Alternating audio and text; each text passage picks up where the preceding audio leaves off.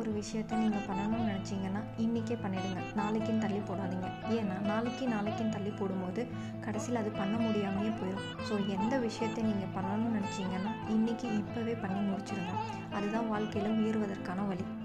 இது உங்கள் ஐ பர்சனல் தமிழ் நான் உங்கள் ரம்யா.